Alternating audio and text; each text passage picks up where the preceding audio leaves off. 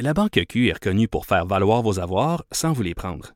Mais quand vous pensez à votre premier compte bancaire, tu sais, dans le temps à l'école, vous faisiez vos dépôts avec vos scènes dans la petite enveloppe. Hmm, C'était bien beau.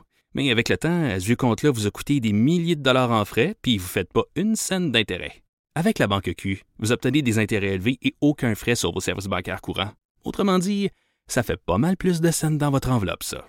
Banque Q. Faites valoir vos avoirs. Visitez banqueq.ca pour en savoir plus. Comme à chaque mercredi, je reçois mon ami Denis Anger, l'historien. Salut Denis. Salut Jonathan, quelle semaine! Quelle semaine. J'aime Euh, j'aime ça des fois dire qu'il y a un sujet qui s'impose, mais là, on n'aurait pas en avoir deux. Deux, euh, Et, et mélange. en temps et lieu, on pourra refaire l'autre aussi, toute la question des, des pandémies, des Ben grandes épidémies, Ben oui. la grippe espagnole, etc., avec euh, le COVID-19, le coronavirus, euh, qui, euh, qui se propage un peu partout dans le monde. Mais en même temps, tu sais, ce qui défrait tellement la manchette ici depuis quoi, trois semaines maintenant, c'est toute la question de la ce que moi j'appelle maintenant la crise autochtone, parce que c'est Ah. plus juste une crise de, de blocus ferroviaire. Et donc, on a eu l'idée de revenir sur l'histoire des relations entre le, le Québec, entre le Canada et les Eh Premières. Nations. On aurait pu reculer euh, 400, Ah, bon, 400 ans les en Vikings, arrière. hein, les Vikings étaient venus il y a mille ans, puis ils s'étaient fait un peu repousser par les Sterling, qui étaient les indigènes qui habitaient à Terre-Neuve. Mais Attends, on- regarde, attends, je- on, va, on va partir de 1876. Je me permets un, un astérix. Euh, ils sont arrivés comment? Ils sont arrivés par le détroit de Bering. Il y a à peu près 12-13 000 ans, il y avait une glaciation, une période froide, euh, refroidissement climatique. Essentiellement, les Amérindiens, ce sont des gens qui viennent de Sibérie. Hein? Ce sont des Asiatiques qui, qui étaient des chasseurs et des pêcheurs et des cueilleurs et qui étaient des nomades qui suivaient les troupeaux. Donc, eux autres, euh, ils chassaient essentiellement deux beaux gros animaux, le bœuf musqué, là, qui Oui, ben oui. de gros bœuf dangereux, et surtout, il y a 12 000 ans, il y avait encore un éléphant poilu, le mastodonte. hein. Vous avez peut-être déjà vu ça, une espèce d'éléphant Hmm, couvert de poils. ok. Donc, il Comme un mammouth un peu? Ou... Ouais, c'est ça. Une monstruosité, un mammouth poilu. Et euh, donc, ils suivaient leur proie et ils ont traversé le détroit de Bering qui était gelé. Donc, ils sont ramassés ici. Ça leur a pris 3000 ans avant de conquérir les Amériques, du nord au sud, de l'ouest à l'est.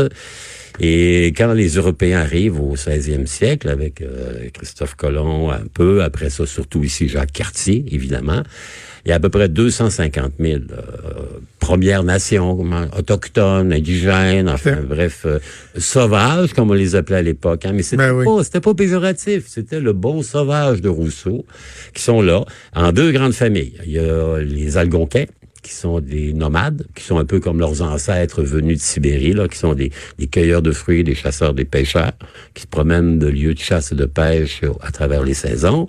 Et l'autre grande famille, ce sont les Iroquois, essentiellement, les ancêtres de nos Iroquois d'aujourd'hui, et des Hurons-Wendat, qui sont eux aussi des Iroquois. Donc, ils sont installés dans la vallée du Saint-Laurent. Cartier arrive, s'installe, euh, passe une coupe de saison, et fait un leg qui va décimer la population iroquoienne, qui s'appelle la petite vérole, la variole. Hmm? Les pauvres Indiens, ils sont pas immuni- immunisés Ouais, contre ça. il Ils est vont avec leur bébite, là. Ils vont regarder, c'est épouvantable. Regarde, par exemple, on dit qu'à l'époque de Champlain, il y a à peu près 60 000 Hurons, comme on les appelle à l'époque. Hein. Huron, c'est un nom que les Wendat détestent parce que c'est un attribut physique. Les Français arrivent, voient les guerriers qui sont rasés des côtés, avec une touffe au-dessus de la tête. Et ça les fait penser à, à un sanglier qui porte une hure. La hure, c'est le, le petit poil sur La tête. crête. Exactement. Donc, euh, eux, ils sont à peu près 60 000. 40 ans plus tard, lorsque la Huronie, qui se trouve pas ici, qui se trouve au lac Huron, là, en tête des Grands Lacs, passer le lac Ontario, le lac Erie, le lac Huron. Euh, il en reste à peu près 10 000. Là-dessus, ils vont en rapatrier à peu près 400 à Québec. C'est tout ce qui va rester. Donc, les Français s'installent. La vallée du Saint-Laurent, il n'y a pas, il y a pas de Première Nation. Ce qui reste, euh, essentiellement, les Algonquins, les Montagnais, les Atikamekw sont des gens qui vivent dans les forêts. Les gens dans le Grand Nord, on les verra pas. Les cris, pas de problème. Hein. Euh, Nouvelle-France, ça va, on est allié avec eux. Les Anglais arrivent, il y en a plus vraiment. Les problèmes vont commencer, problème s'il y a, euh, c'est lorsque le gouvernement canadien de Johnny MacDonald commence à s'approprier l'Ouest canadien canadien, où là, il y a des communautés autochtones.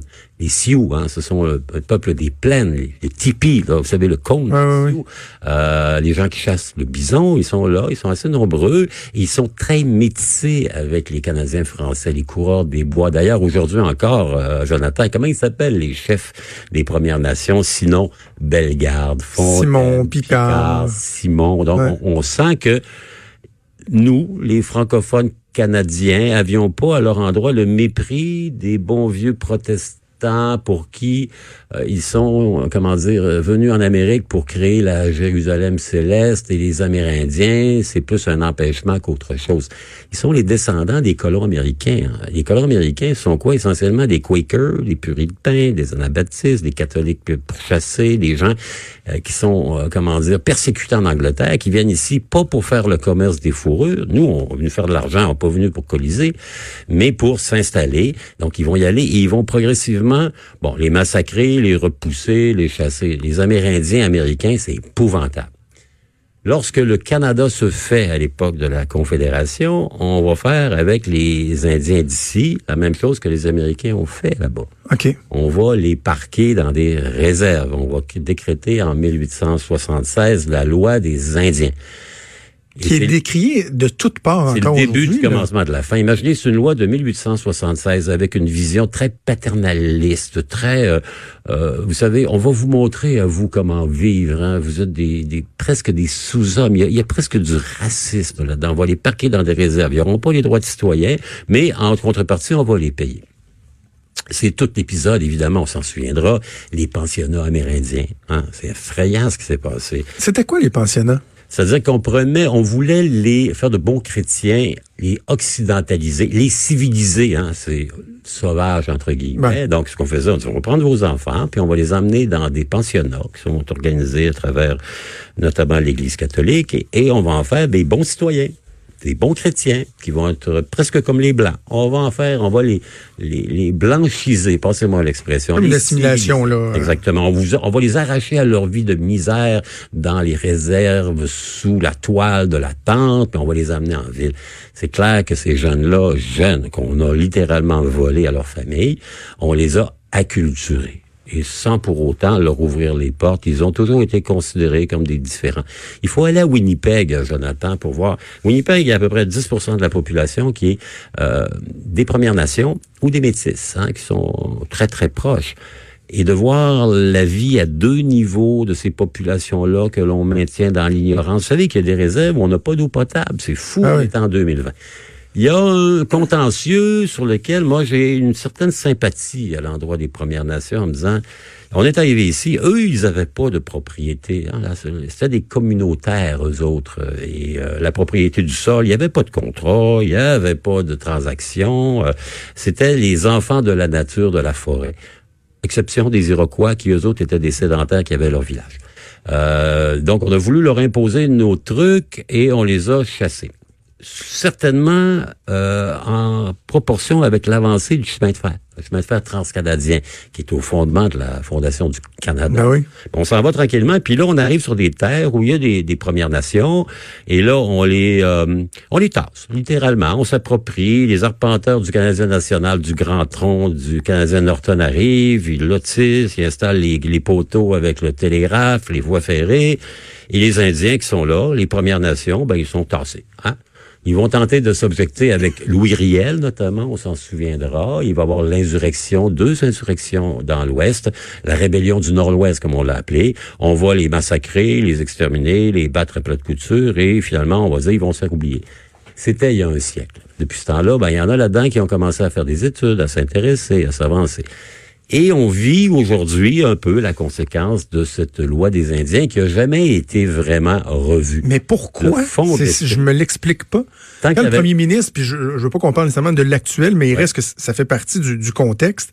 Lorsqu'on parle d'une réconciliation avec les Premières Nations, je parlais avec euh, Michel Audette que, que, que Oui, très bien. j'apprécie incroyablement. C'est la personne vers qui je me tourne lorsque vient le temps de, de parler des, des tensions avec les Premières Nations, des difficultés des Premières Nations. Tu sais, je l'entendais me parler de la loi sur les Indiens, puis je me dis, mais comment se fait-il que la pierre d'assise de la réconciliation, ce soit pas de scraper ça? Tout à fait. Tout à fait. Et on efface tout, on repart à zéro. Faut appuyer sur reset, hein. On pèse sur le bouton.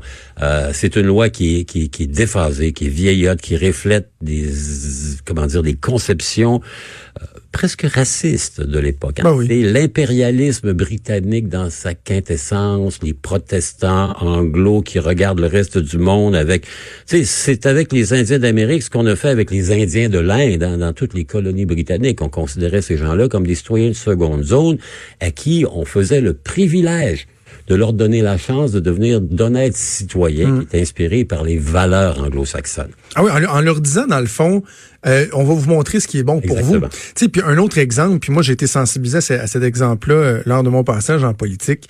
J'ai eu l'occasion d'aller à deux ou à trois reprises à Coudjouac. Oui. Et d'ailleurs, je, je pensais, tu me parlais des, euh, des, des bœufs musqués. Ben oui. Une des plus belles expériences de ma vie, là, à Coudjouac, avec ma patronne, le, le chef euh, de la communauté euh, Ouais.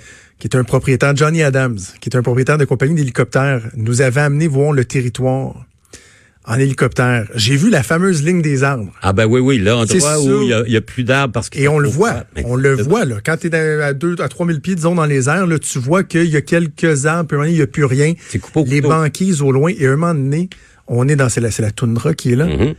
et il y a un troupeau de bœufs musqués, Denis. Impressionnant, hein? Et le pilote décide de descendre à assez basse altitude pour qu'on puisse les suivre. Et là, il y a un réflexe inné de protection, Ils ont fait le cercle. le cercle Ah ben oui. en courant Ah ouais. avec le, le, le, le mâle dominant, dominant, là, l'alpha. à la tête. Et là, ils couraient en cercle. Et nous, en hélicoptère, on les suivait un peu. C'était, là, tu sais, la nature. Mais écoute, je, je, te partage ce souvenir-là. ça m'a tellement marqué. ça. Mais l'autre chose qui m'a marqué, c'est que on a eu l'occasion de parler avec des anciens de euh, de la plaie encore vive de ce qui s'est passé dans les années 50-60 alors que des policiers sont arrivés et leur ont dit vous autres vos chiens de traîneau là c'est plus ça là. Non, non, non. On est rendu il y a des La skidoo. c'est ça. Puis on va vous montrer comment ça marche, puis on va tuer vos chiens. Il y a eu quoi plus d'un millier de chiens qui ont été tués, alors que faut aller- aller là-bas, faut parler avec eux pour comprendre le lien qu'ils ont avec ces animaux-là. C'est pas des animaux de compagnie là. Il y a un lien la- là la- tellement La fort. bête de travail, là. Et ça, là, cette blessure-là, elle existe encore. Il y a eu des excuses dans les dernières années du, euh, du gouvernement du, du Québec, mais c'est le genre d'événement qui est venu, tu sais, accentuer le clivage, les, dit, les plaies. les- Sortez de vos habitations, on va vous construire des belles maisons. Ben oui. Euh, essentiellement, on les entasse à deux, trois familles, huit, dix dans une maison Ouais. exiguë, à l'abandon. Non, il y a quelque chose là qui est... euh, ça excuse pas euh, le fait qu'il y a un péril pour l'économie québécoise et canadienne présentement, le blocage des voies ferrées. Beau est un rappel historique du fait que quand les voies ferrées sont arrivées dans l'Ouest, ça a été le début de la fin pour nous. Euh, actuellement, on, ré- on se demande est-ce qu'il y a un pilote dans l'avion? Euh, euh, c'est beau dire des grands gestes de réconciliation. Depuis euh, cinq ans, toutes les fois le gouvernement canadien fait un événement, on, on essaie d'avoir un, un chef traditionnel ou un chef de bande qui arrive avec une plume et on fait de grandes manifestations qui parfois sont pas très fondées. À Montréal, on rappelle que c'est sur le territoire historique des Mohawks, alors que les Mohawks ont jamais été. Cette notion de territoire non cédé, hein, qu'on, qui revient de plus en plus. On fait référence à quoi, dans le fond? Que les Premières Nations n'ont jamais dit oui, on vous laisse ce terrain-là? C'est-à-dire que les, les Canadiens, le gouvernement fédéral a occupé, il n'y a pas eu de traité, Ouais. il n'y a pas eu de cession. Hein. On les a pris, on leur a dit, vous, vous n'êtes pas assez intelligents pour négocier, on va vous donner de belles réserves. Hein. On va vous donner, on va vous payer tout. On va même vous exempter de l'impôt et des taxes, mais on va s'approprier votre territoire indirectement. Donc, les arpenteurs du Canadien national du Canadien Pacifique sont arrivés, puis ils ont arpenté, puis on dit, ben là, ça, ça, on va céder ça à M. Smith, M. Jones, M. Tremblay, M. Monsieur n'importe quoi, là. Mais les Premières Nations ont été dépossédées d'un territoire qui n'était pas vraiment le leur, parce que je vous ai raconté que chez eux, la propriété, ça n'existe pas. La nature, c'est l'endroit où on vit, on vit en communauté, euh, et on n'a pas besoin de, de faire un acte et de faire une clôture ou un mur autour de ta propriété. C'est un peu une notion qui n'existait pas, et le fait qu'elle n'était pas là, ça les a, ben, ça les a éminemment désavantagés. Et, euh, depuis ce temps-là, ben, ce qu'ils ont bien réalisé, c'est que euh, dans ce territoire qu'ils occupaient euh, jadis, ben, il y a des richesses exceptionnelles il est possible de faire des ententes. Le Québec est un modèle là-dessus. On, on se rappelle évidemment la crise d'Oka, où il n'y a pas eu vraiment, c'était pas un grand modèle, malgré que c'est un modèle de tolérance et de patience. Robert Bourassa, qui était premier ministre à l'époque. On a tenté d'envoyer, évidemment, on en a parlé ici récemment à la Sûreté du Québec, mais on a négocié pour on a finalement réussi à faire quelque chose et partir de tout ça, ben, on a réussi, notamment avec les cris, à faire deux grandes ententes. Hein, le gouvernement de, de M. Legault est dans cette mouvance.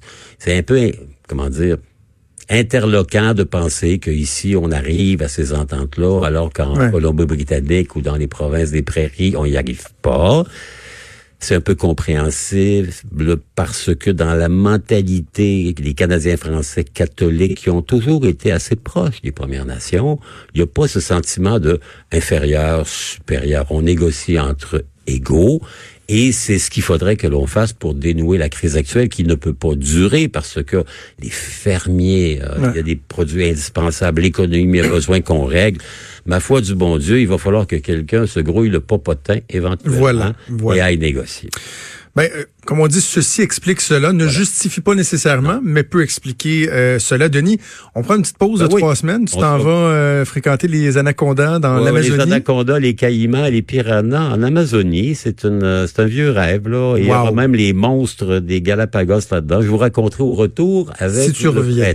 si je reviens avec une jambe en moins parce que j'ai mis l'orteil à l'eau et que les piranhas s'en sont emparés. On s'en reparle au printemps, à bientôt. Salut, bye. bye.